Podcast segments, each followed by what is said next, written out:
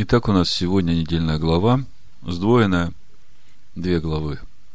Бар на горе и Беху Катай по установлениям моим, в установлениях моих. Когда я размышлял над этой недельной главой, Господь дал третью главу Колоссянам, 12, 13, 14 послание Колоссянам, третья глава. Итак, облекитесь, как избранные Божие, святые и возлюбленные, в милосердие, благость, смиренномудрие, кротость, долготерпение, снисходя друг другу и прощая взаимно, если кто на кого имеет жалобу. Как и Машех простил вас, так и вы. Более же всего облекитесь в любовь, которая есть совокупность совершенства. И вот, э, вот это же более всего облекитесь в любовь, которая есть совокупность совершенства. Когда это все наложилось на недельную главу, и потом, если 2007 год, как говорили мудрецы, был седьмым годом, то получается, что мы сейчас живем в преддверии седьмого года, то есть э, того года, когда Господь обещает дать хлеба на три года. И тогда получается, что в этот праздник Шивоот мы получим на начатке первых плодов урожая этого года тройное благословение. В книге Левит, 25 главе, в 21 стихе Бог говорит, буду читать с 20 Если скажете, что же нам есть в седьмой год – когда мы не будем ни сеять, ни собирать произведений наших, я пошлю благословение мое на вас в шестой год. И он принесет произведений на три года. Ну вот э, несколько слов о сегодняшней недельной главе, о чем она говорит. И чтобы сразу объединить все, о чем я буду сегодня говорить, как бы дать концепцию, общее понимание того, о чем проповедь я назвал Шанат Рацион. Что такое Шанат Рацион? Шана, вы знаете, это год. Шанатова, хорошего года. Рош, Ашана, голова года, да? А вот рацион, откуда это, я вам сейчас скажу. Давайте откроем э, Евангелие от Луки, 4 главу, и прочитаем прежде чем начнем говорить о нашей недельной главе, чтобы у нас было это откровение, через которое мы войдем в понимание этой недельной главы. 14 стиха. «И возвратился Иешуа в силе Духа в Галилею, и разнеслась молва о нем по всей окрестной стране. Он учил в синагогах их, и от всех был прославляем, и пришел в Назарет, где был воспитан, и вошел по обыкновению своему в день субботний в синагогу и встал читать. Ему подали книгу пророка Исаии, и он, раскрыв книгу, нашел место, где было написано «Дух Господень на мне». Ибо он помазал меня возвещать благо нищим и послал меня исцелять сокрушенных сердцем, проповедовать пленным освобождение, слепым прозрение, отпустить измученных на свободу. Проповедовать лето Господне благоприятно. И, закрыв книгу и отдав, служителю сел. И глаза всех в синагоге были устремлены на него, и он начал говорить им, «Ныне исполнилось Писание сие, слышанное вами». То, что у нас переведено как э, «лето Господне благоприятное», если мы посмотрим Исаию 61 главу, это то место, которое раскрыл Иешуа и читал из свитка. Там как раз написано «Шанат Рацион». Проповедует лето Господне благоприятное. На иврите написано «Ликро Шанат Рацион». И мы знаем, что слово Вайкра, ликро – это особенное слово. Это не просто обращение. Это как э, наделение функциями. Это слово мы уже встречаем, когда Бог начал творить этот мир. Ну, для примера я просто покажу. Вы, наверное, помните, я уже несколько раз говорил об этом, чтобы вы понимали, о чем речь идет, когда я говорю о наделении функций. В четвертом стихе первой главы написано «Увидел Бог свет, что он хорош, и отделил Бог свет от тьмы». А дальше написано у нас «И назвал Бог», это пятый стих, «И назвал Ваикра Бог свет днем, а тьму ночью». То есть, э, когда мы говорим о дне и ночи, по сути, мы говорим о свете и о тьме. То есть, нарекая свет днем, он как бы дню дает функцию вот эту, нести в себе вот эту сущность света. То же самое мы видим и в Исаии 61 главе Ликро, Шанат, Рацион. Что такое Шана, мы уже знаем. Это год. А вот что такое рацион э, по Стронгу, это номер 7522, переводится как благоволение, благодать, быть угодно. А происходит это слово от э,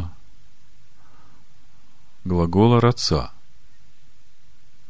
Оно тут же рядом в стронге 7521. И суть этого глагола – уплачивать долг, искупать, прощать, наверстывать.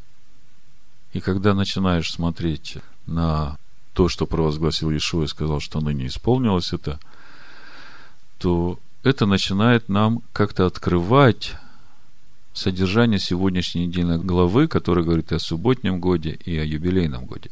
Многие говорят, что здесь Иешуа провозгласил юбилейный год. Но юбилейный, то, как мы в Торе читаем, объяви юбилейный год, он на иврите звучит как Йовель. Йовель, Шана, да, Йовель, юбилейный год. Даже само слово русское юбилей, Йовель, оно как бы похожее. И в других языках тоже – юбилей, оно также звучит как Йовель. То есть можно увидеть, откуда взято это слово юбилей. А Йовель это 50-й год. То есть то, что провозгласил Иешуа и сказал, что ныне исполнилось, здесь Иешуа провозгласил седьмой год. Это время благоволения, когда они увидят, что брат выкупил их. И даже те, которые не увидят этого, то с наступлением юбилейного года они все получат свободу и войдут в свои э, наделы, которые Бог им определил еще от начала. Теперь давайте все по порядку. Несколько слов о том, что говорит сегодняшняя наша глава, которая говорит и о субботнем годе, и о юбилейном годе. И попробуем понять, чему учит эта сегодняшняя глава нас. Что она хочет нам сказать, что мы можем для себя из всего этого получить. И в конце концов разобраться, что же объявил Иешуа Евангелие от Луки, 4 главе, как это относится к еврейскому народу, потому что если мы сейчас с этим пониманием войдем в сегодняшнюю недельную главу, то нам откроются некоторые вещи, которые объяснят нам сегодняшнее состояние еврейского народа и то, что ожидает и почему ожидает еврейский народ в конце. Я имею в виду тех евреев, которые сегодня продолжают жить в традиционном иудаизме и не принимают того Иешуа, который умер за их грехи. Но то, что они не принимают того Иисуса, который отменил закон Моисея, это слава Богу. Но я так понимаю, что приближается то время, когда они увидят того настоящего Иешуа, который действительно является Мессией Израиля, который действительно искупил их грехи. И вот сейчас приближается для них это время благоволения, когда они увидят, что брат выкупил их. И даже те, которые не увидят этого, то с наступлением юбилейного года они все получат свободу и войдут в свои э, наделы, которые Бог им определил еще от начала. Вы видите, как много всего завязано на сегодняшней недельной главе, если ее правильно понять. Ну, давайте по порядку. Значит, э, начинается глава Беар на горе. Да, обратите внимание, если вся книга Левит начиналась с того, что Бог говорил Моисею в Скинии, да, помните? Первый стих книги Левит, как начинался? Я напомню вам. И возвал Господь к Моисею и сказал ему из Скинии собрания, говоря. Помните, да? То есть мы говорили, что вся книга Левит, она уже говорится Моисею в Скине. Но вот то, что мы читаем здесь, в 25 главе книги Левит, и сказал Господь Моисею на горе Синай, говоря, и мы можем сразу заглянуть в 21 главу книги Исход и увидеть, что Бог там говорил, я думаю, мы чуть позже посмотрим это же, то что же в итоге получается? Где Бог говорил Моисею? На горе или в скине? И из этого можно сделать простой вывод, что все, что записано в Торе, Бог Моисею сказал уже на горе. А вот сейчас как бы идет э, записывание всего, что Бог сказал Моисею на горе. Моисей теперь это все потихонечку выкладывает в Писание, да, в Тору и передает народу. Поэтому начало 25 главы, 1 стих, где мы читаем, «И сказал Господь Моисею на горе Синая, говоря, и начало самой книги Левит, они как раз свидетельствуют о том, что вся Тора была дана Моисею на горе, а потом просто было время, когда она раскрывалась через то, что Моисей записывал, потому что невозможно было все сразу записать. Вы же понимаете. Но в духе он все это получил. И понимание всего у него уже было. То есть в этой недельной главе о чем Бог говорит? О седьмом годе. И мы читаем как бы заповедь о седьмом годе для земли, но потом, когда мы начнем смотреть, э, речь идет не просто о седьмом годе для земли, а это целая система, которая относится не только к земле, но и к человеку, и причем к человеку в первую очередь. И когда мы все вместе сложим, мы увидим, насколько велика милость к человеку, и что значит для человека этот седьмой год. И потом дальше идут семь циклов по семь лет, и наступает 50-й год, который совсем особенный. И мы сегодня попробуем определить, в чем же суть этого 50-го года, такого особенного, как это работает в нас, что это нам сегодня говорит.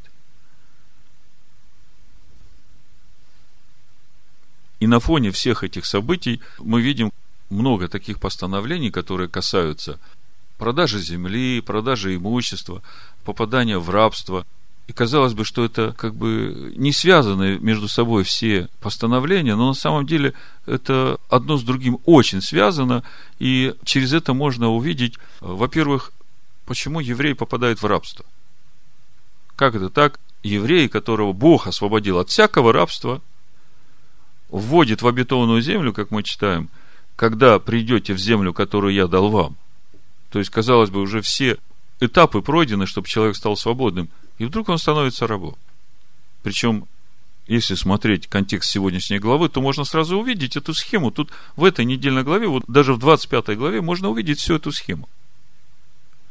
Сначала идет заповедь о седьмом годе. И причем седьмой год для земли написано, что у нее такой же закон. Шаббат, шабатон для земли.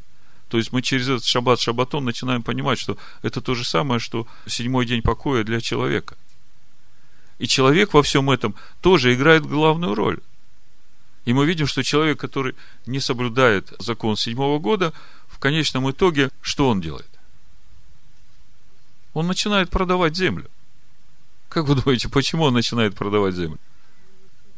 Потому что он становится бедным, ему надо уже как-то поддержать себя – И заканчивается весь этот процесс падения тем, что этот еврей, он не только попадает в рабство к просто еврею, это еще хорошо, но есть там э, стих, где написано, что он может попасть в рабство уже к пришельцу, который живет в земле твоей, к иноплеменнику. И это уже совсем плохо для еврея. То есть, на всей этой лестнице падения, духовного падения, еврея можно увидеть эти этапы. Несоблюдение шаббата, несоблюдение седьмого года. Э, потом дальше мы видим мошенничество при покупке, продаже. Бог говорит, не обижайте друг друга, когда продаете. Потом начинается ростовщичество. Деньги дают под проценты. Причем мудрецы говорят, что одно дело, когда ты свой инструмент даешь в аренду, это нормально. А другое дело, когда ты деньги даешь, даже в аренду, как говорят. Деньги – это бумага, это ничто. Это всего лишь эквивалент стоимости чего-то. Но оно само по себе ничто. А ты даешь деньги, еще на этом зарабатываешь. Бог говорит, что вот это все приведет тебя в конечном итоге к тому, что ты станешь рабом. И тем не менее, когда мы смотрим на все эти этапы падения еврея, Бог говорит, в седьмой год отпусти его от себя на свободу. А знаете, как продавался еврей в рабство? Вот когда ему уже не было что заплатить, и он как бы весь в долгах, его приводят в Синедрион. Что такое Синедрион, знаете, да? Это самые мудрые люди в Израиле, судьи. Иногда мы в псалмах читаем про них, как Элогим, да? Сыны Бога, да, судьи. И Синедрион решает продать этого человека в рабство, чтобы оплатить его долги. И как это происходит? Выбирается среди еврейского народа человек богобоязненный и с достатком. И ему предлагается купить этого еврея. И он ту сумму, которую с него просят, он вносит Синедриону. Синедрион, значит, расплачивается с его должниками. И теперь этот человек входит в его дом и живет, ну не как раб живет, а живет как брат. И работает у него как вольно наемный. И мысль какая? Вот смотрите, ну, в зависимости от того, в какой год он продал, в принципе, уже в первый седьмой год по закону Торы, этот э, хозяин его, еврей, он обязан его отпустить. Причем отпустить мы сейчас будем читать, э, как отпустить. Не с пустыми руками. И за это время, пока он у него, этот еврей, которого продали в рабство, он за это время не просто у него работает, он учится правильно хозяйствовать. Почему он попал в рабство? Потому что думает неправильно, поступает неправильно.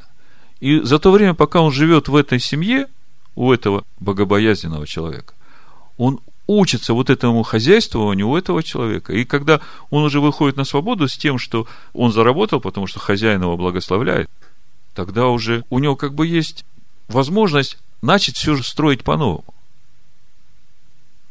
Понимаете, эта система исправления, она совсем по-другому работает, не то, что у нас сейчас человека сажают в тюрьму, и чему он там научится. И когда он выйдет оттуда, с чем он выйдет и с чем ему начинать эту жизнь?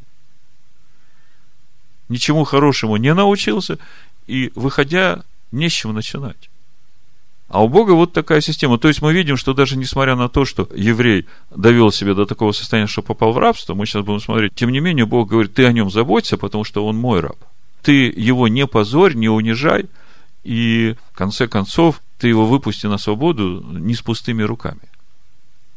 Если он не захочет уходить на свободу, потому что, ну, иногда, знаете, куда выходить? Дом продан, земля продана – а все это он получит обратно только в юбилейный год. Тогда э, раб говорит, я никуда не пойду, останусь твоим рабом. Ну, до юбилейного года. Потому что, когда мы там читаем, что проколет ухо и сделает его рабом, там на этом колечке, которое повесит, там будет написано раб такого-то. И он будет рабом до юбилейного года. Вот это навечно, оно как раз и заканчивается с наступлением юбилейного года. И тогда он уже выходит и с опытом, и возвращается в свой удел, и тогда он совсем уже другой человек. И когда я смотрю на эти принципы, это же огромная схема. Вы представьте, что эти юбилейные года, они... Мы сейчас говорим о системе хозяйствования, которая относится к земле. А мне хотелось бы это охватить на систему хозяйствования, которая относится к тому наследию, которое Бог дал Иакову, которое суть закон Моисея. Помните, Второзаконие, 33 глава, я вам напомню. То есть, э, вы же должны понимать, что Бог не о валах печется, Бог не о земле печется. Конечно, о земле тоже, но самое-то главное, Бог о человеке печется. И все эти законы, которые мы здесь разбираем, которые, казалось бы, на первый взгляд к человеку не относятся, на самом деле в самой сути, в корне, они как раз относятся именно к человеку, именно к тому, чтобы помочь ему обрести эту свободу, истинную свободу. А что есть истинная свобода? Кто может быстро мне сформулировать эту мысль? Мы прошлый шаббат очень подробно говорили о том пути от рабства к греху к рабству праведности. И мы говорили, что в этих членах наших постоянно есть закон, который противоборствует. То есть, наше эго чего-то хочет, да? Но мы это подавляем, и мы говорим, знаешь, дорогая, мы будем служить Господу. Так вот, истинная свобода, знаете, когда придет? Это и суть юбилейного года, я как бы забегаю. Когда вот эта дорогая, ее уже подавлять не надо будет. Она будет с радостью служить э, Господу. Так вот, наследие. Второзаконие, 33 глава, 4 стих написано, «Закон дал нам Моисей наследие обществу Якова». Наследие – это и есть та земля, в которую вводит Господь свой народ. Если вот мы в этом контексте будем смотреть сейчас и изучать недельную главу, и на это еще наложим то, что Ишуа сделал, то тогда практически у нас раскроется вся тайна юбилейного года и весь замысел Всевышнего. Давайте прочитаем несколько стихов и попробуем погрузиться в эту тему. Левит, 25 глава, с первого стиха буду читать. «И сказал Господь Моисею на горе Синая, говоря, «Объяви сынам Израилевым и скажи им, когда придете в землю, которую я даю вам, тогда земля должна покоиться в субботу Господню. Шесть лет засевай поле твое, и шесть лет обрезывай виноградник твой, и собирай произведения их, а в седьмой год да будет суббота покоя земли, суббота Господня. Вот это суббота покоя земли, как мы здесь читаем, здесь написано на иврите шаббат, шабатон земли. Шаббат ле Адонай, суббота Господня. Поле твоего не засевай, и виноградника твоего не обрезывай, что само вырастет на жатве твоей, не сжинай, и гроздов с необрезанных лоз твоих не снимай, да будет это год покоя земли.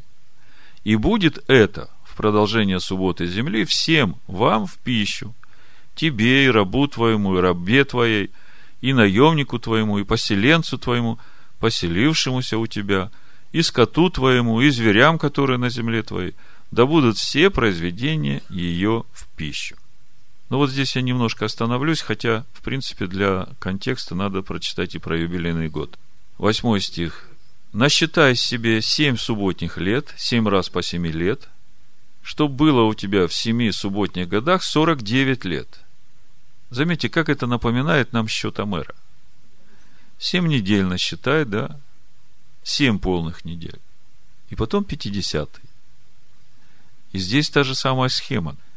Когда мы будем глубже говорить о принципах, которые здесь заложены, мы увидим, что там те же самые принципы нашего пути в полноту, которые мы сейчас в счет Амера раскрываем.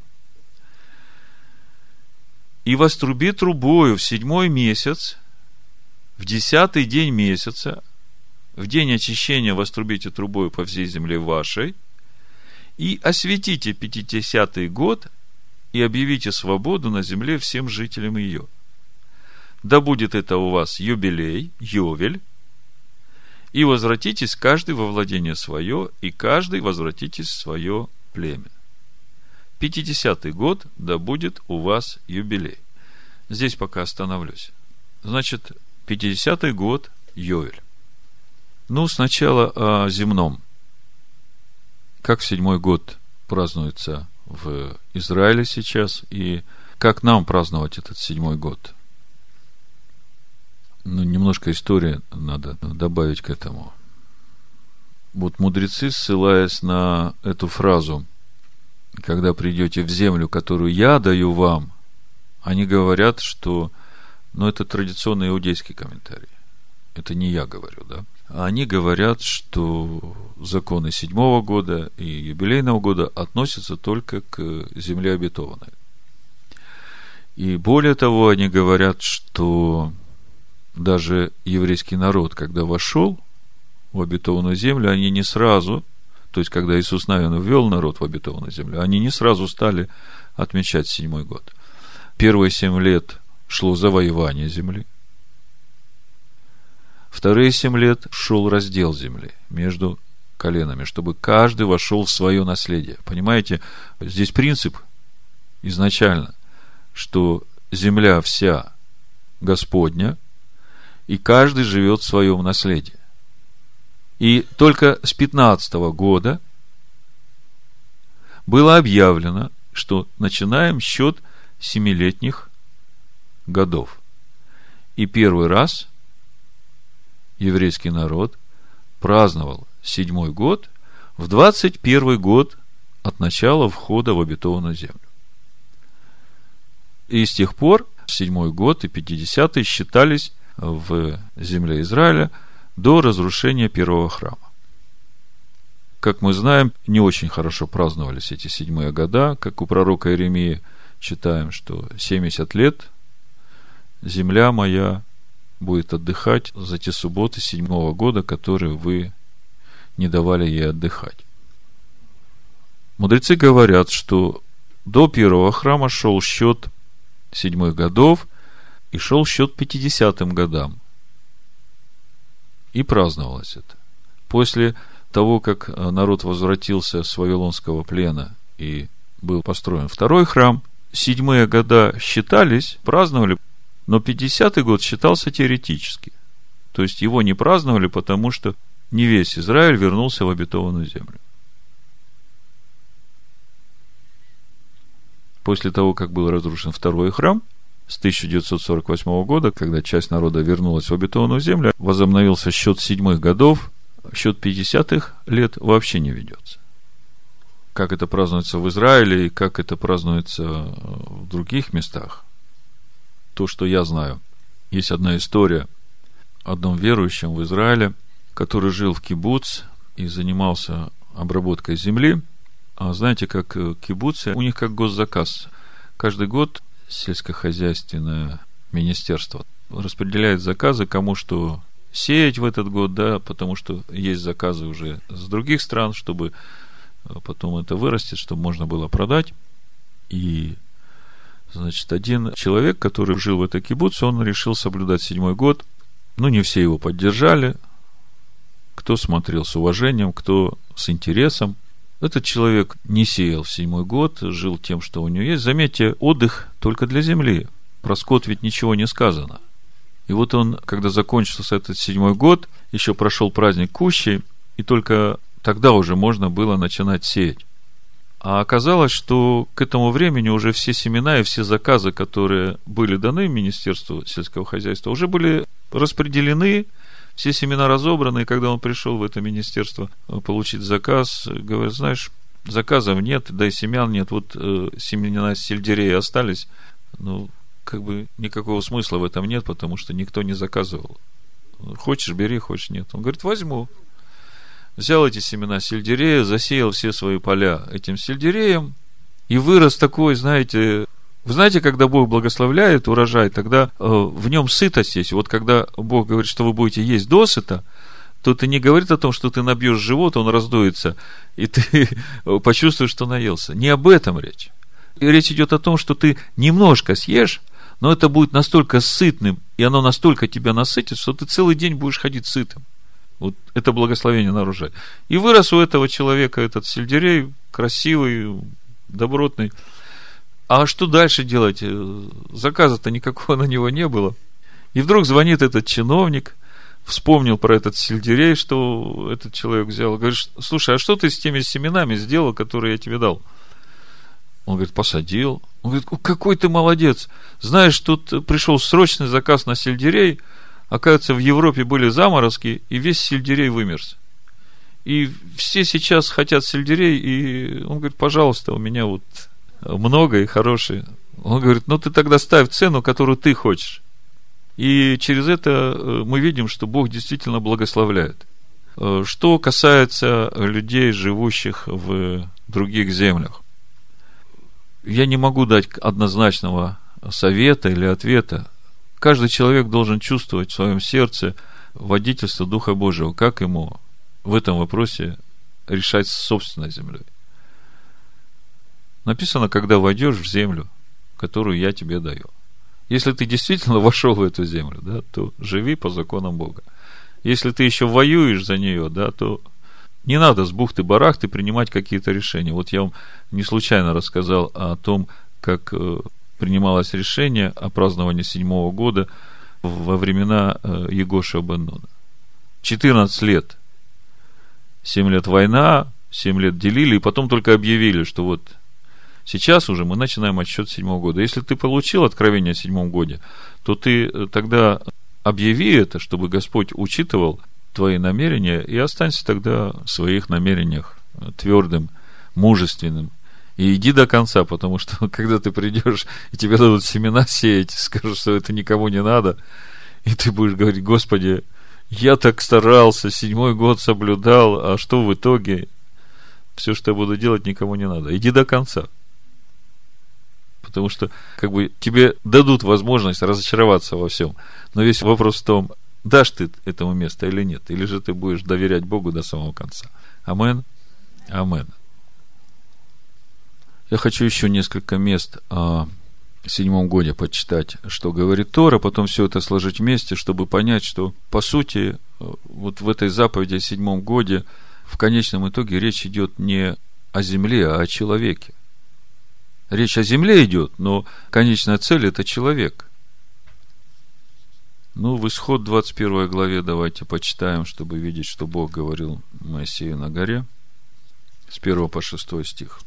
Это сразу Моисей только поднимается на гору. Помните, в тот момент, когда народ подошел, Бог проговорил 10 заповедей, народ испугался, отошел, говорит Моисей, пусть Бог с нами не говорит, Моисей, ты иди разговаривай с Богом и нам передавай все, что Бог будет говорить. Моисей поднимается на гору. И вот законы, которые ты объявишь им. Если купишь раба еврея, пусть он работает шесть лет. А седьмой седьмой, пусть выйдет на волю даром. Если он пришел один, пусть один и выйдет. А если он женатый, пусть выйдет с ним и жена его. Если же господин его дал ему жену, и она родила ему сынов или дочерей, то жена и дети ее пусть останутся у господина ее, а он выйдет один.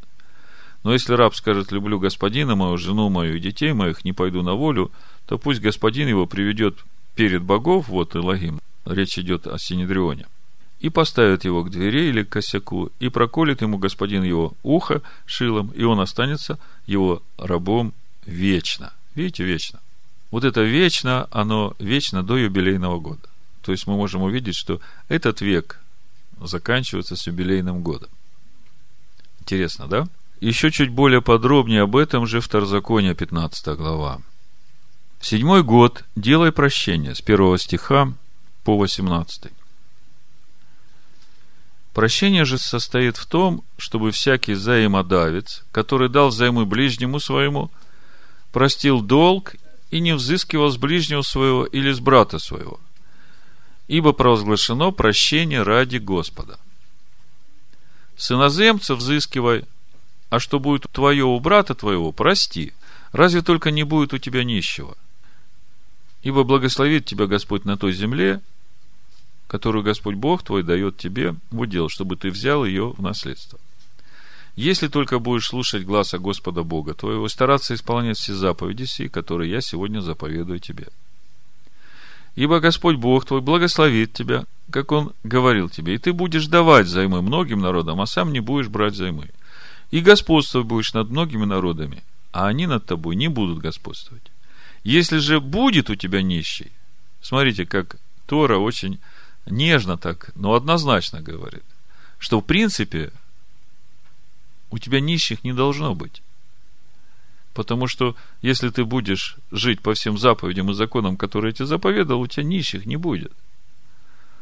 Но если же будет у тебя нищий, то есть если же все-таки будут среди тебя такие, которые не будут соблюдать эти законы, кто-либо из братьев твоих в одном из жилищ твоих, на земле твоей, которую Господь Бог твой дает тебе, то не ожесточи сердце твоего и не сожми руки твои перед нищим братом твоим. То есть не думай, что, ага, вот ты грешник, ты отвернулся от Бога, и что я тебе помогать буду? Но открой ему руку твою и дай ему взаймы, смотря по его нужде, в чем он нуждается. И что вообще говорит? Не взаймы давай, а давай столько, сколько можешь дать, и не ожидай, чтобы тебе вернули. Благословляй. Берегись, чтобы не вошла в сердце твое беззаконная мысль. Приближается седьмой год, год прощения. И чтобы от того глаз твой не сделался немилостив к нищему брату твоему, и ты не отказал ему. То есть, мысль какая? Ага, сейчас шестой год, через полгода уже начнется седьмой год. А брат приходит и говорит, слушай, ну помоги, я в долгах, дай мне. А этот подумает, ага, я ему сейчас дам, а через полгода должен ему все простить. И в итоге я без своих денег останусь. Лучше не дам. А Бог и говорит, вот не дай Бог тебе придет такая беззаконная мысль. Ибо он возопьет на тебя Господу, и будет на тебе грех. Дай ему взаймы, и когда будешь давать, не должен скорбеть сердце твое, ибо зато благословит тебя Господь Бог твой во всех делах твоих и во всем, что будет делаться твоими руками. Видите как? Бог когда-нибудь в должником остается? Нет. Ибо нищие всегда будут среди земли твоей. Потому я и повелеваю тебе отверзать руку твою брату твоему, бедному твоему и нищему твоему на земле твоей. Если продастся тебе брат еврей или евреянка, то шесть лет должен он быть рабом тебе, а в седьмой год отпусти его от себя на свободу. Но здесь седьмой год не имеется в виду, что вот э, когда он продался к тебе, и ты с этого года начинаешь семь лет считать. А речь идет о том, что если он тебе в третий год продался или в четвертый год, то при наступлении седьмого года ты должен его отпустить. И вот смотрите, 13 стих. «Когда же будешь отпускать его от себя на свободу, не отпусти его с пустыми руками». Помните, я вам рассказывал, каким образом и почему происходила продажа этого еврея. И за то время, пока он был у своего господина, он много чему научился. И вот в седьмой год этот его господин, смотрите, что должен сделать для него. Но снабди его от стад твоих, и от гумна твоего, и от точила твоего, и дай ему, чем благословил тебя Господь Бог твой. Помни, что и ты был рабом в земле египетской, и избавил тебя Господь Бог твой, потому я сегодня и заповедую тебе это. То есть с пустыми руками человек не выходит. Он выходит уже как бы упакованный, чтобы продолжать свое хозяйство. У него скот будет размножаться, виноградник посеет, виноградник будет расти. То же самое с хлебом. Если же он скажет тебе, не пойду я от тебя, потому что я люблю тебя и дом твой, потому что хорошо ему у тебя, то возьми шило и проколи ухо его к двери, и будет он рабом твоим навек. Так поступай и с рабою твоей. Не считай этого для себя тяжким, что ты должен отпустить его от себя на свободу, ибо он в шесть лет заработал тебе вдвое против платы наемника. И благословит тебя Господь Бог твой во всем, что не будешь делать. Вот смотрите, сама вот эта заповедь проколоть ухо, вот в притчах 25, 12, в контексте этой недельной главы пришло понимание того, о чем говорит эта притча. Притча 25, 12. Золотая серьга и украшение чистого золота, тире, мудрый обличитель для внимательного уха. Почему серьга является мудрым обличителем для внимательного уха? Потому что серьга, она свидетельствует уже о рабстве этого человека. А человек попал в рабство именно потому, что ухо было невнимательным к тому, что говорил Господь. Поэтому серьга, она для внимательного уха, мудрый обличитель. Когда мудрое ухо смотрит на серьгу, оно понимает, слушать надо во все ухо. Не только внешними ушами, но и внутренними. и послушаться, потому что если не будешь слушаться и не будешь послушаться, вот заработаешь серьгу на ухо. Лучше ведь жить свободным, чем в рабах, правда? И если смотреть 25 главу, 26, Бог там несколько раз повторяет, «Я же вывел их из рабства, чтобы мне быть их господином». А теперь давайте откроем 31 главу книги Второзакония и увидим ту главную суть седьмого года. Мы как бы все время говорили о земле, о полях, о виноградниках, о рабстве, о выкупе. А теперь давайте посмотрим, что же в конечном итоге за всем этим стоит. 31 глава, Второзаконие, дворим, с 7 стиха.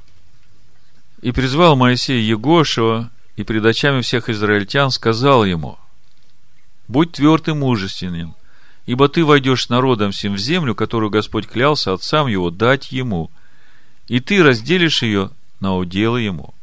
Господь сам пойдет перед тобою, сам будет с тобою, не отступит от тебя и не оставит тебя, не бойся и не ужасайся. И написал Моисей закон сей, отдал его священникам, сынам Левиным, носящим ковчег завета Господня, и всем старейшинам Израилева. И завещал им Моисей и сказал, по прошествии семи лет, в год отпущения, в праздник Кущей, когда весь Израиль придет и явится пред лицо Господа Бога твоего, на место, которое изберет Господь, читай сей закон пред всем Израилем вслух его. Какой год нужно читать весь закон? Седьмой. А что в седьмой год происходит? В седьмой год отдых происходит, в седьмой год отпускаются все рабы на свободу – все рабы-евреи, которые попали в рабство к брату еврею. И смотрите, прежде чем этот еврей, который получит от своего господина и овец, и хлеба, и всего, прежде чем он пойдет в свое владение, чтобы начать свое хозяйство, что происходит? Весь народ вместе читает закон Моисея. То есть идет такое учебное наставление и не только этих рабов, а всех. Смотрите, как дальше написано. Читай сей закон пред всем Израилем вслух его. Собери народ, мужей, и жен, и детей, и пришельцев твоих, которые будут в жилищах твоих, чтобы они слушали и учились, и чтобы боялись Господа Бога вашего, и старались исполнять все слова закона сего. И сыны их, которые не знают всего, то есть молодежь, которая еще первый раз только пришла на чтение этого закона, услышат и научатся бояться Господа Бога вашего во все дни, доколе вы будете жить на земле, в которую вы переходите за Иордан, чтобы овладеть ею. То есть, если все вместе сложить и постараться увидеть суть этого седьмого года отдыха для земли, то мы видим, что Бог, вводя народ в обетованную землю, говорит, что если вы будете жить по заповедям моим, то никто из вас рабом не станет. Но если же у вас будут нищие, если же все-таки будут те, которые не будут слушаться, то в седьмой год отпусти, дай ему все нужно для того, чтобы он снова начал самостоятельно жить. За это время, пока он был рабом у тебя, он научился уже правильно жить, и еще перед тем, как он уйдет, он должен прослушать весь закон Моисея, чтобы научился бояться Господа. То есть, когда все это вместе сложишь, начинаешь видеть, насколько велика милость Бога к своему народу. То есть, в чем же суть покоя седьмого года для земли? В седьмой год ведь ничего не сеять нельзя. Поставить человека в правильное положение перед Господом.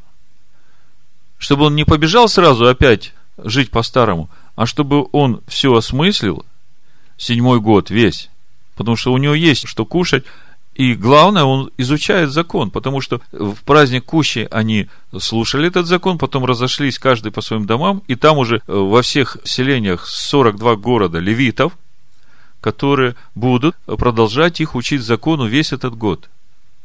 Идем дальше. Значит, э, общая идея седьмого года понятна. Теперь нам надо о духовном поговорить. Причем я хочу просто наложить понимание духовного, то, что говорят еврейские мудрецы, на то духовное, что мы читаем в учении Ишуа и апостолов, и увидеть, оказывается, тут речь-то об одном и том же. Рэбе Минахим Мендел Шнейрсон в своем комментарии на недельную главу БР во втором томе пишет. Седьмой год – это время освобождения и означает принятие бремени Царства Небесного. Оно происходит, когда человек подавляет свое эго во имя Всевышнего. Называется битуля еш. Эго все равно существует, но мы его сдерживаем, лишая его права голоса.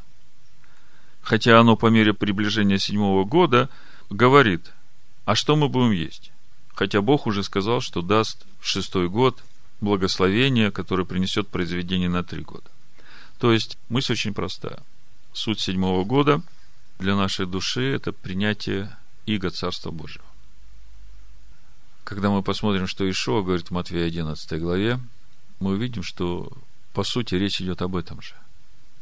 Юбилейный же год является собой пример полного самоотречения во имя Бога. Бетуль бемециют называется. Эго с его возражениями больше не существует. Теперь человек, не превозмогая себя, служит Всевышнему. И с чем вы можете сравнить это состояние? Когда уже не я живу, когда Машех живет во мне, правда? А теперь, если мы это все переложим на учение Иешуа и апостолов, я вам прочитаю просто несколько мест, и вы увидите, что что касается седьмого года, так мы сейчас как раз в нем и живем. В Матвея 11 главе с 27 стиха по 30 Ишо говорит, «Все предано мне Отцом моим, и никто не знает Сына, кроме Отца. И Отца не знает никто, кроме Сына, и кому Сын хочет открыть. Придите ко мне, все труждающиеся и обремененные, и я успокою вас.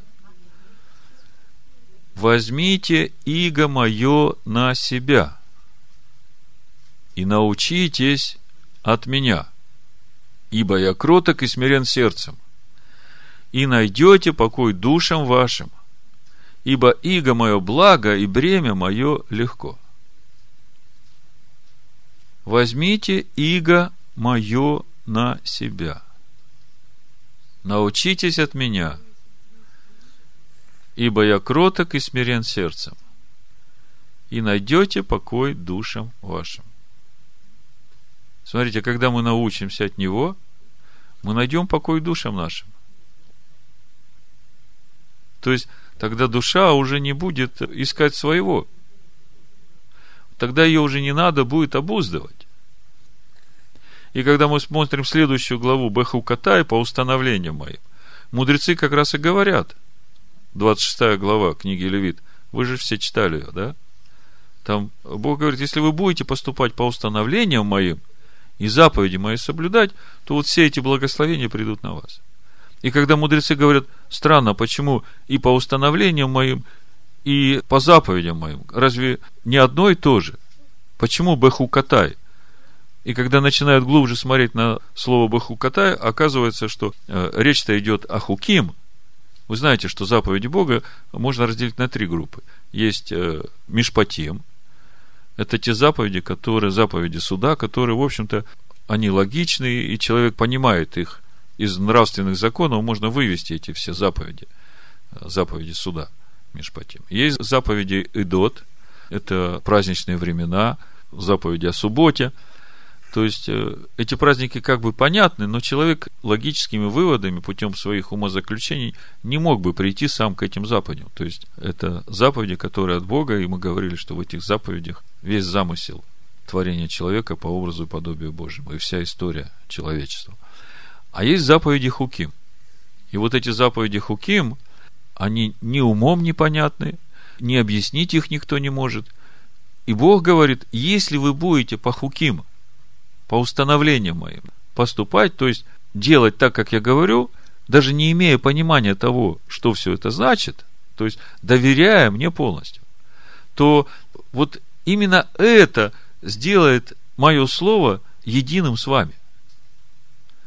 Это мудрецы так комментируют, и они говорят, что слово бехукатай от хуким оно одно корневое словом хакики. А хакики – это э, вырезание на камне. То есть, вот как заповеди были вырезаны на камне, хакики, да? В чем разница между заповедями, написанными на бумаге чернилом, от заповедей, которые вырезаны на камне? Можете сказать, в чем разница? На бумаге пропадет, на камне никогда. И так можно сказать. Разница в чем? В том, что когда заповеди вырезаны на камне, то заповедь и камень, они одной природы. Понимаете, одним естеством стали. А когда чернилами на бумаге, все равно, чернила само по себе, бумага сама по себе. И чернила может смыться, да. То есть, э, вот в этих бехукатай как раз есть и ответ. Ответ, когда Бог говорит о том, что если ты будешь послушаться мне во всем, в том, что ты понимаешь и послушаешься, это понятно. А вот если ты будешь доверять мне и в том, что ты не понимаешь, в частности, даже заповедь седьмого года не совсем понятно, да.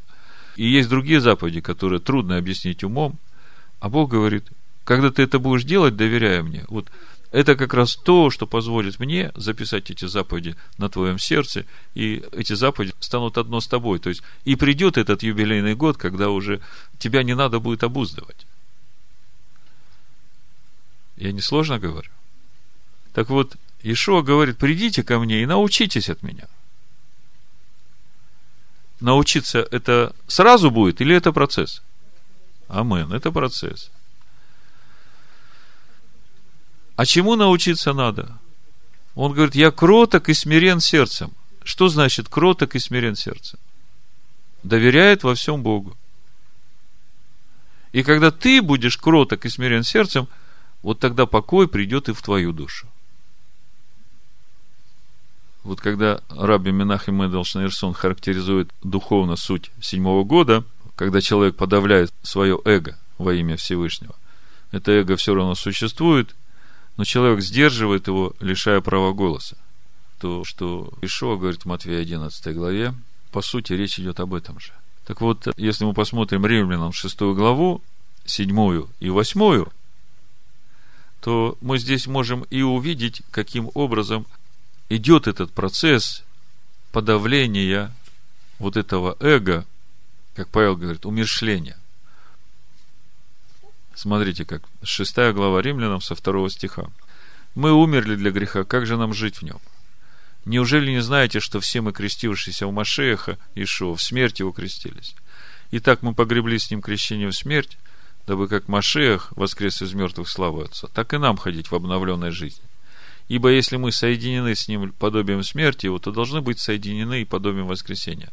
Зная, что ветхий наш человек распят с ним, чтобы упразднено было тело греховное, дабы нам не быть уже рабами греху, ибо умерший освободился от греха. То есть здесь Павел пишет, что мы четко знаем, что мы погрузились в Машеха, в смерть его погрузились, и мы уже знаем, что ветхий наш человек распят с ним. Знаем, да? То есть, это наша платформа, на которой мы стоим. Но вместе с тем мы понимаем, что с этим ветхим человеком все не так просто. Да? Читаем дальше. Павел пишет, 12 стих буду читать. Итак, да не царствует грех в смертном вашем теле, чтобы вам повиноваться ему в похотях его. И не предавайте членов ваших греху в орудие неправды, но представьте себя Богу, как оживших из мертвых, и члены ваши Богу в орудие праведности. Еще раз. Не предавайте членов ваших греху в орудие неправды. Что же это за члены, которые нам не надо предавать греху? Колоссянам 3 глава, 5 стих. Итак, умертвите земные члены ваши. И вот перечисление. Блуд, нечистота, страсть, злая похоть, любостяжание, которые есть идолослужение, за которые гнев Божий грядет на сынов противления – в которых и вы некогда обращались, когда жили между ними. А теперь вы отложите все. То есть это продолжение этих земных членов, которые надо умертвить и не давать им места. Гнев, ярость, злоба, злоречие, сквернословие, ложь, совлекшись ветхого человека с делами его. Видите, о каких членах речь идет? К физическому телу это не относится, правда? К чему это относится?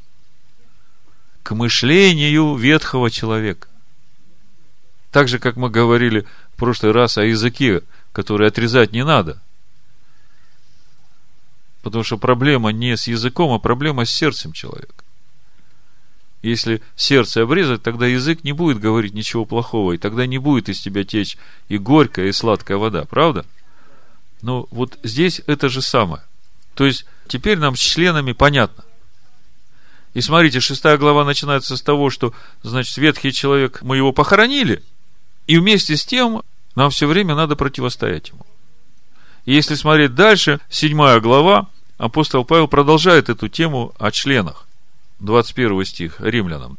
Итак, я нахожу закон, что когда хочу делать доброе, прилежит мне злое, ибо по внутреннему человеку нахожу удовольствие в законе Божьем, но в членах моих вижу иной закон. Видите, в членах моих. Где это? В своем человеческом плотском мышлении, да, вот в этих прихотях своей души. Мы все время говорим, что э, выйти из Египта, быть свободным от э, власти фараона – это одно дело. А другое дело, чтобы избавиться от э, мышления фараоновского, да, вот от вот этих вот всех египетских дел, которые в нашей душе, вот это процесс. Вот это как раз и есть вот этот процесс седьмого года, когда мы входим в эту свободу, обуздывая свое эго. Но в членах моих вижу иной закон, противоборствующий закону ума моего и делающий меня пленником закона греховного, находящегося в членах моих. Бедный я человек, кто избавит меня от всего тела смерти? Благодарю Бога моего, Ишуа Машехом, господина моим. То есть, э, понятно, избавление от этого всего придет, когда нам уже не надо будет обуздывать свое эго. Мы все будем жить уже в полноте Машеха, имея прославленные тела. И это будет моей свободой юбилейного года. Левит 25 глава, 8 стих, написано «Отсчитайте себе семь субботних лет, семь раз по семи. И я говорю, это очень похоже на счет Амера, да, к празднику Шивот. И воструби трубою в седьмой месяц, в десятый день месяца.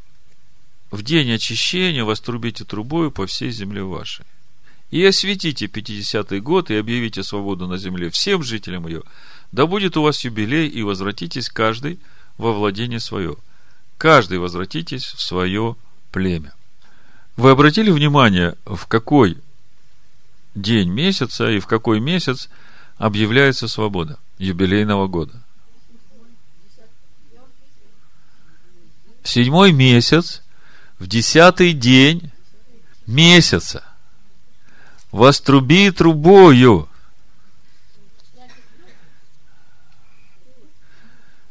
Ну как же десятый день может быть праздником труб? Мы с вами говорили, когда звучит последняя труба? в Йом-Кипур вечером при молитве Наила, закрытие ворот. Апостол Павел говорит в 15 главе Коринфянам 1, с 50 стиха. Но то скажу вам, братья, что плоть и кровь не могут наследовать Царствие Божие, и тление не наследует нетление. Говорю вам тайну, не все мы умрем, но все изменимся. Вдруг во мгновение ока при последней трубе, ибо вас трубит, и мертвые воскреснут нетленными, а мы изменимся ибо тленному всему надлежит облечься в нетление, и смертному всему облечься в бессмертие. Мы уже говорили о сути праздника Йом-Кипур, предыдущие шаббаты. Помните, я говорил, что произойдет восполнение всякого недостатка в нас, нашем пути познания Машеха. Главное нам оставаться на правильном основании веры. И вот мы сейчас подходим еще больше к сути этого праздника. Мне очень понравился комментарий Раши, который он дает на вот это объявление юбилейного года. Он пишет, освобождение рабов наступало в десятый день юбилейного года со звуками шафара. Хотя провозглашали юбилейный год первого Тишрея в Синедрионе. Синедрион первого Тишрея объявлял о наступлении юбилейного года. Но свободу рабы получали – десятого Тишрея при последней трубе. Значит, хотя провозглашали юбилейный год первого Тишрея в Синедрионе, И никто больше не мог приобрести раба. То есть, после провозглашения юбилейного года никто рабов больше не приобретал. Но по домам рабов не распускали. И вот что мне больше всего проговорило. Все эти дни были праздниками для рабов. Они пировали, сидя у обильных столов с венками на голове. Мы знаем о десяти днях, как о десяти днях трепета, когда суды Божии будут совершаться. Но вы обратили внимание, что речь все время идет о рабах, которые вошли в обетованную землю. И даже те рабы, которые, войдя в эту обетованную землю, а мы говорим о наследии Иакова, да, стали рабами, они все равно оставались на основании законов Божьих. И Раши пишет, что вот эти 10 дней их домой не отпускали. Они уже знали, что вот оно, наступило освобождение, но выйдут они на свободу 10 А до 10 с венками на головах уже сидят, пируют за столом, ждут этого освобождения. Вы знаете, здесь очень большая тайна. А, особенно тайна для тех, которые с того времени, как Иешуа объявил о наступлении Шанат Рацион, сказали, что Бог отвергнул евреев, это проклятый народ, и теперь мы новый Израиль, и мы теперь Царство Божие. Э, Иешуа объявил о наступлении года благоволения. И, как я вам уже говорил, суть этого лета Господня, на самом деле это год уплаты долгов, искупления. Мы сегодня в законах седьмого года читали о том, что седьмой год – год прощения. В седьмой год отпусти его от себя на свободу. То есть, он, когда прочитал Исаию 61 главу, он говорит, вот я вам говорю, что все, начинается сейчас это искупление. Я э, плачу за вас ваши долги, чтобы вы могли войти в свое наследие. И апостол Павел говорит в 11 главе с первого стиха. Обратите внимание. Итак, спрашиваю, неужели Бог отверг народ свой? Никак, ибо и я израильтянин от семени Авраамова из колена Вениаминова. Не отверг Бог народа своего, который он наперед знал. Или не знаете, что говорит Писание о повествовании об Илии? Как он жалуется Богу на Израиля, говоря, Господи, пророков твоих убили, жертвенники твои разрушили, остался я один, и мои души ищут. Что же говорит ему божеский ответ? Я соблел себе семь тысяч человек, которые не преклонили колени перед Ваалом. Так и в нынешнее время по избранию благодати сохранился остаток. Но если по благодати, то не по делам. Иначе благодать не было бы уже благодатью. А если по делам, то уже не благодать, иначе дело не есть уже дело. То есть, что Павел говорит? Он говорит, что в нынешнее время по благодати есть остаток, но это не отдел наших. В чем суть этой благодати? В том, что они услышали этот призыв об искуплении. Что же Израиль, чего искал, того не получил. Избранные же получили, а прочие ожесточились, как написано, Бог дал им дух усыпления – глаза которыми не видят и уши которыми не слышат даже до сего дня. И тут теология замещания говорит, ну вот, видите, они слепы, они ничего не видят, Бог их отверг, да помрачатся глаза их, да будет согбен навсегда, да, как тут дальше написано. А Павел дальше пишет, и так спрашиваю, неужели они приткнулись, чтобы совсем пасть? Никак. Но от их падения спасение язычникам, чтобы возбудить в них ревность. Если же их падение богатства миру и оскудение их богатства язычникам, то тем более полнота их. И в конце он говорит, 25 стих, «Ибо не хочу оставить вас, братья, в неведении о тайне сей, чтобы вы не мечтали о себе, что ожесточение произошло в Израиле отчасти до времени, пока войдет полное число язычников. Итак, весь Израиль спасется, как написано, придет от Сиона Избавитель и отвратит нечестие от Иакова. И сей завет им от меня, когда сниму с них грехи их. В отношении к благовестию они враги ради вас, а в отношении к избранию возлюбленные Божие ради отцов. То есть, о чем здесь Павел говорит? Вот если мы сейчас все это наложим на ту тайну, которая вложена в праздники седьмого года и юбилейного года в духовном смысле, о той свободе, о которой мы говорим сейчас, когда придет юбилейный год, нам уже не надо будет обуздывать свое эго – мы все будем жить уже в полноте Машеха, имея прославленные тела, то в отношении к Израилю, который сейчас этого еще не имеет, только потому, чтобы это благословение распространилось на все народы. И вот те, которые по благодати получили в начале, да, они получили для того, чтобы нести эту весть народам, а все остальные не получили. Но у них это уже есть. И те, которые не сделали свободными, они по-любому станут свободными в юбилейный год. Понимаете, о чем речь идет? Потому что даже рабов, которые попали к пришельцам, Бог говорит, выкупайте их. И даже если не выкупите, в юбилейный год они все равно отойдут на свободу.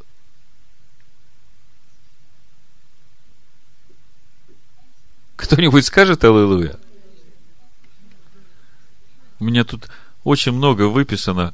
Я просто как ободрение для Иакова хочу прочитать эти местописания, которые об этом же говорят. 43 глава Исаия. Но здесь бы я начал читать с 42, потому что очень важно, 21 стих. Написано, Господу угодно было ради правды своей возвеличить и прославить закон. Бог говорит о своих сыновьях, кто так слеп, как раб мой, и глух, как вестник мой, мною посланный. Он говорит об Иакове. Кто так слеп, как возлюбленный, так слеп, как раб Господа. Опять говорит об Иакове. Ты видел многое, но не замечал, уши были открыты, но не слышал. Господу угодно было ради правды своей возвеличить и прославить закон. Но этот народ разрозненный, разграбленный – они все связаны в подземельях и закрыты в темницах, сделались добычей, и нет избавителя. Ограблены, и никто не говорит, отдай назад. Кто из вас преклонил к этому ухо, вникнул и вслушал это, и выслушал это для будущего? знаете, когда я эти стихи читаю, передо мной образ Иова.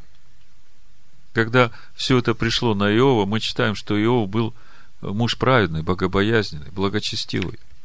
И возникает вопрос, а почему Бог вот так вот направил все внимание Сатана на Иова? Помните, все сыны Божии пришли, а Бог говорит Сатану, обратил ли ты внимание мое на Иова?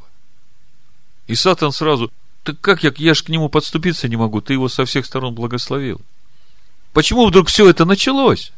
Почему вот Бог вот так вот поставил стрелки э, на Иова? Вы знаете, это тайна для многих поколений. Когда я вот сегодня смотрю на юбилейный год и на то, что сделал Иешуа для своего народа, мы сейчас дальше читаем, 43 глава, 1 стих. «Ныне же так, говорит Господь, сотворивший тебя, Яков, и устроивший тебя, Израиль, не бойся, ибо я искупил тебя, назвал тебя по имени твоему, ты мой». Бог говорит, я искупил тебя. То же самое 44 глава, 21 стих. Помни это, Яков и Израиль, ибо ты раб мой. Я образовал тебя. Раб мой ты, Израиль, не забывай меня. Изглажу беззаконие твои, как туман, и грехи твои, как облако. Обратись ко мне, ибо я искупил тебя. Торжествуйте небеса, ибо Господь соделал это. Восклицайте глубины земли, шумите от радости горы, лес и все деревья в нем, ибо искупил Господь Якова и прославился в Израиле. Еще один стих хочу. 48 глава, 20 стих. Тут много об искуплении Якова. Выходите из Вавилона, бегите от халдеев. Согласом радости возвещайте и проповедуйте это. Распространяйте эту весть до пределов земли. Говорите, Господь искупил раба своего Иакова.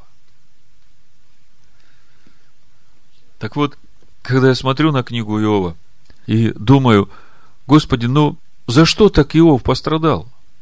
Почему вот ты так вот взял и навел стрелки Сатана на Иова. А Бог говорит, мои мысли не ваши мысли. В моем замысле возвысить и прославить Тору. А если вы посмотрите, чем закончится все, что я делаю, то Сатан и все, кто с ним, все, кто противились моему закону, они все будут в озере огненном. А Иов, верный раб мой, я от начала знал, что он устоит в верности мне. И в итоге Иов нерожденные свыше, живущие в этом теле, сотворенном из праха. ни словом не похулил Всевышнего, остался ему верным. А Сатан, осеняющий Херувим, казалось бы, имел все для того, чтобы служить Всевышнему верой и правдой. Не устоял в верности к Всевышнему. И в итоге, смотрите, скажем так, на чаше весов две личности. Один, имеющий все, и силу, и славу, а другой просто прах. Немощный, ничего не видящий. И вот этот вот человек по имени Иов, вот этот вот раб Господа по имени Иаков, который глухой, слепой, он остался верным тому закону, который дал Бог. И через эту верность этого раба Иова, через эту верность сыновей Якова этому закону, прославился и возвеличился закон, и это будет приговором вот этому князю, господствующему в этом мире в сынах противления. Вот вам тайна юбилейного года, вот вам тайна книги Иова. Поэтому те, кто еще этого не понял и продолжают ненавидеть Израиля и Якова, есть еще время раскаяться и обратиться. Тем, кто противоборствует закону Бога, данному через Моисея, и говорит, что Иисус Христос отменил этот закон, есть еще время раскаяться и обратиться, потому что Иешуа не отменял этот закон. Он пришел раскрыть духовную глубину этого закона и показать, какова же на самом деле воля Бога для каждого человека, и показать, как велика его милость к каждому человеку. Вот вкратце то, что я хотел вам сказать о сути седьмого года, о тайне юбилейного года и о том, как это все важно для нас сегодня. В мире очень много верующих людей, которые э, страдают от каких-то недугов и ждут этого исцеления. И я верю, что этот седьмой год это есть это исцеление для таких людей, которые, если будут иметь веру хотя бы с горчичное зерно, и скажут э, смоковнице сей, пересадись в море, или горе сей сдвигнись в море, то будет так. Поэтому я молюсь и прошу, чтобы Господь дал всем страждущим, всем жаждущим исцеления эту веру с горчичное зерно. И чтобы в этот седьмой год они больше не были рабами этим немощам, а стали свободными во имя Машеха Ишуа. Амен. Ишуа. Амен. Ишуа. Амен. Ишуа. Амен. Ишуа.